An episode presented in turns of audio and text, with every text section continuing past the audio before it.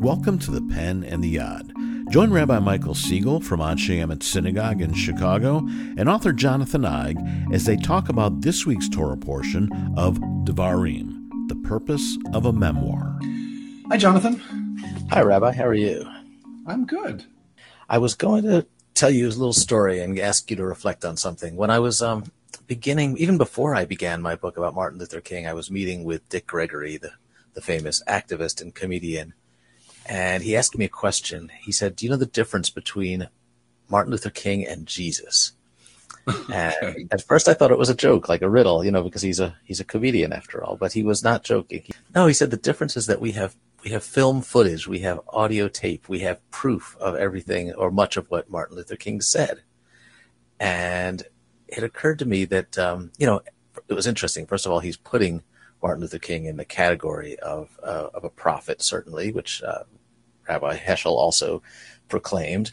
Um, but he's saying the big important difference is that we don't have to guess what he said or rely on the Bible, um, rely on a word that has been handed down over the course of many years. We have we have primary source material.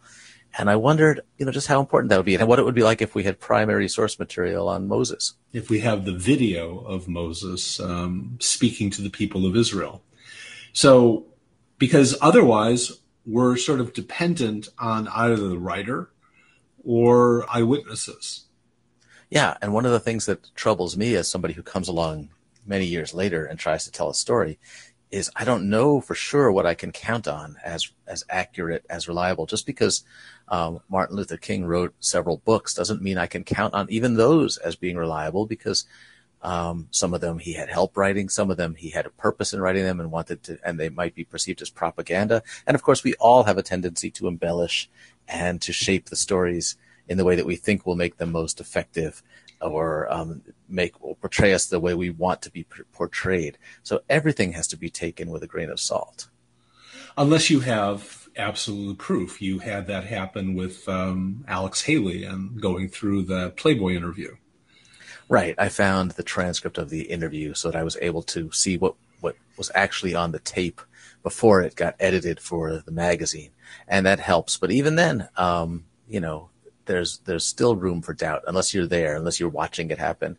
And um, and and even with journalists who are there, who are watching it happen, sometimes you have to wonder whether they're reporting it accurately. So it might be seem like a very good source because it's in the paper the next day or it's on TV news that night but who edited that film footage or who edited that speech and decided which which parts to put on the air or in the newspaper and which parts to leave out?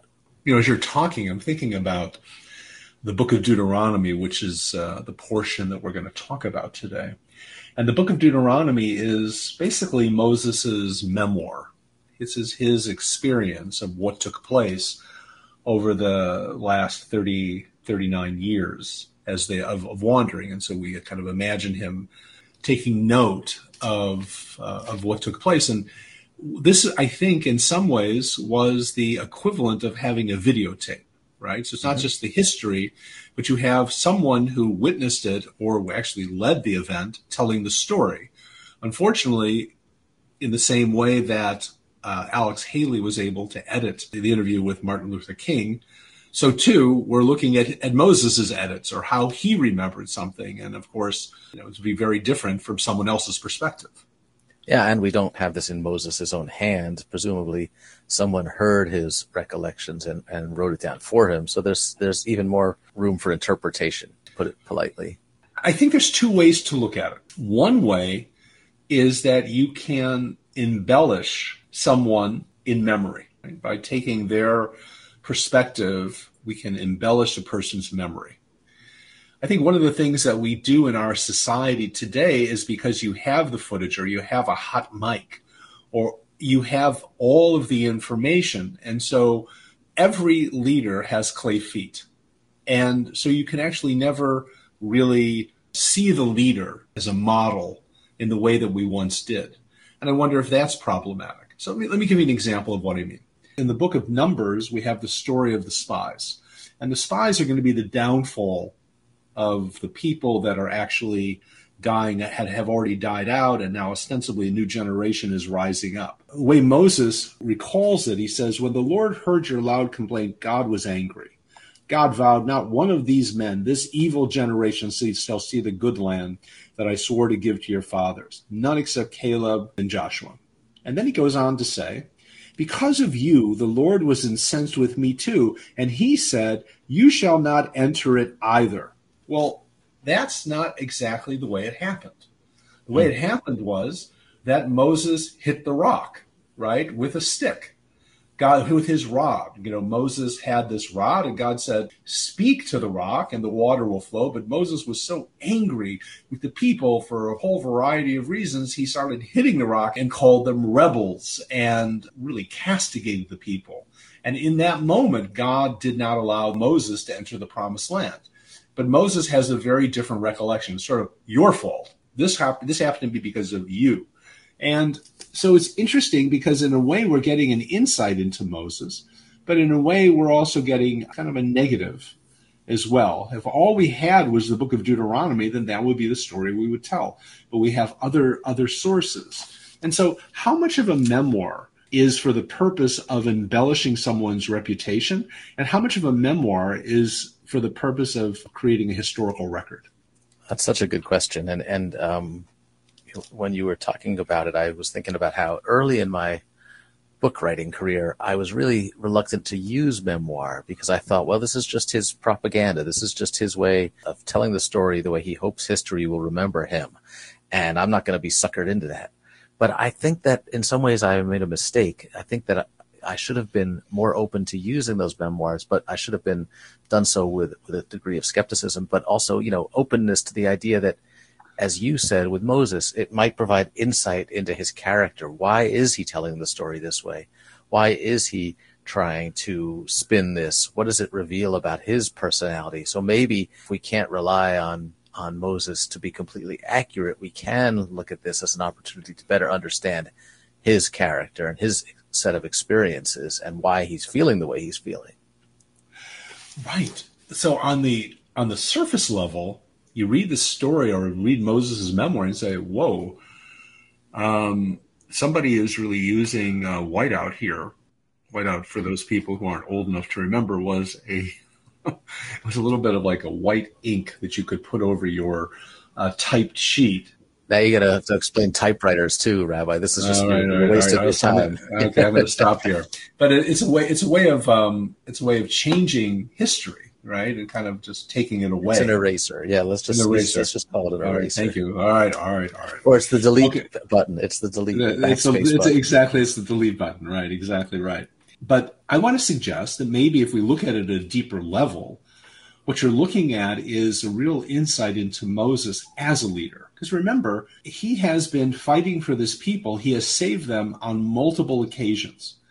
But they pushed him to the brink at that point in time. He was mourning for his sister Miriam. The people were screaming about water yet again. And they were saying, you know, they were also complaining about him bringing them out of Egypt and longing to return to Egypt where there was plenty of water. So Moses is got a bad memory, and because of all of this, he's not allowed to go into the land that he fought so hard for. And he has to lead them and prepare them to go into the land. So he doesn't quit. He stays with it. And we don't actually hear him complaining. This is one of the only times you kind of get an insight into him. And so in a way, you have to ask yourself, I'll ask you, Jonathan, if you if you endured everything that Moses endured, and you put yourself in the position that Moses put himself into, risking his life not only with Pharaoh but then with God to protect the people, and the same people continues to turn on him, and he's still tasked with taking them through the land. Would you have turned in your resignation? Oh yeah, I, I, don't even think I would have gotten as far as Moses did. I would have lasted a, a matter of minutes and quit. I would have uh, faxed in my resignation just to continue talking about outdated technology. Um, so that's the, that, that's the thing about the um, about the lesson. One of the lessons I you know I've learned from from writing about heroes is that it's easy to criticize them or to say that they had moments of doubt or frustration. But how many of us would have even gotten that far? It's helpful actually to see them as humans and to see they had moments of frustration because it just reminds us of how much courage it took to get as far as they did. It wasn't preordained that they would become leaders in the first place. I think that's exactly right. And to use the words of Hamilton, the play, you know, you're in the room where it happened. You get to at least get one viewpoint. So sometimes you'll get other viewpoints, but it's up to you as the reader. And this is, I think, one of the other challenges here. You read the book of Deuteronomy and you have to read it as a critical reader, right? You're going to read something that Moses wrote about what he experienced and how he remembers it. You, as a reader, need to kind of weigh that out and then to also look deeper as a critical reader to try and understand, as we were just doing, you know, the situation that he was faced with and what we can learn from it. And I, I don't know that people read things critically at all. We sort of go through it, tell me the story, give me the give me the bullet points, and then we go on to the next thing. And I think that's part of what's being demanded of you as you read the book of Deuteronomy if you really want to read it. Yeah, and that's one of the great, great things about Judaism is that we take our holy book and we still read it critically. We don't accept it as something that's just meant to be um, read and absorbed and, and followed. We actually you know, are encouraged to to think critically about it, and that makes all the difference.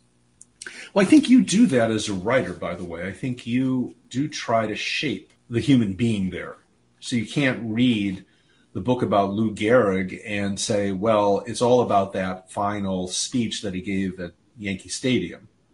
Or you can't just see Al Capone as being, you know, this murderous fiend. You have to see him as a human being.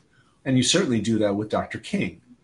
And I think that's part of it. And yet, when people read your books, they do cherry pick. They do read certain sections, and then those are the ones that keep getting repeated over and over again, that new nugget of information. So that I don't know if that frustrates you or what you feel your responsibility is as a writer to how people will read your book. Well, I think it's important for me to remember that readers should be judging my book critically and they should be looking for my own biases. You know, how much does my religious faith influence my, the way I approach Dr. King? How different would my book have been if it had been written by an atheist? How different would it have been if it had been written by a black man or a black woman? Um, these are questions that readers should ask. And that's the spirit that I write in, knowing that, like, I'm not the final word. I am uh, one interpreter of this story. And uh, I hope that you know, just as as we bring critical reading to the Bible, um, we bring critical reading to everything. I think that's the hope. That's the hope. I certain that's the demand in the Jewish approach.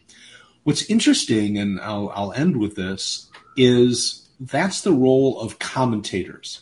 One of the things that we have in Judaism, uh, if you look at a, a, traditional, what's called a mikraot gedolot, a uh, a large text you have not only the text of the Torah, but you have multiple commentaries on the same page.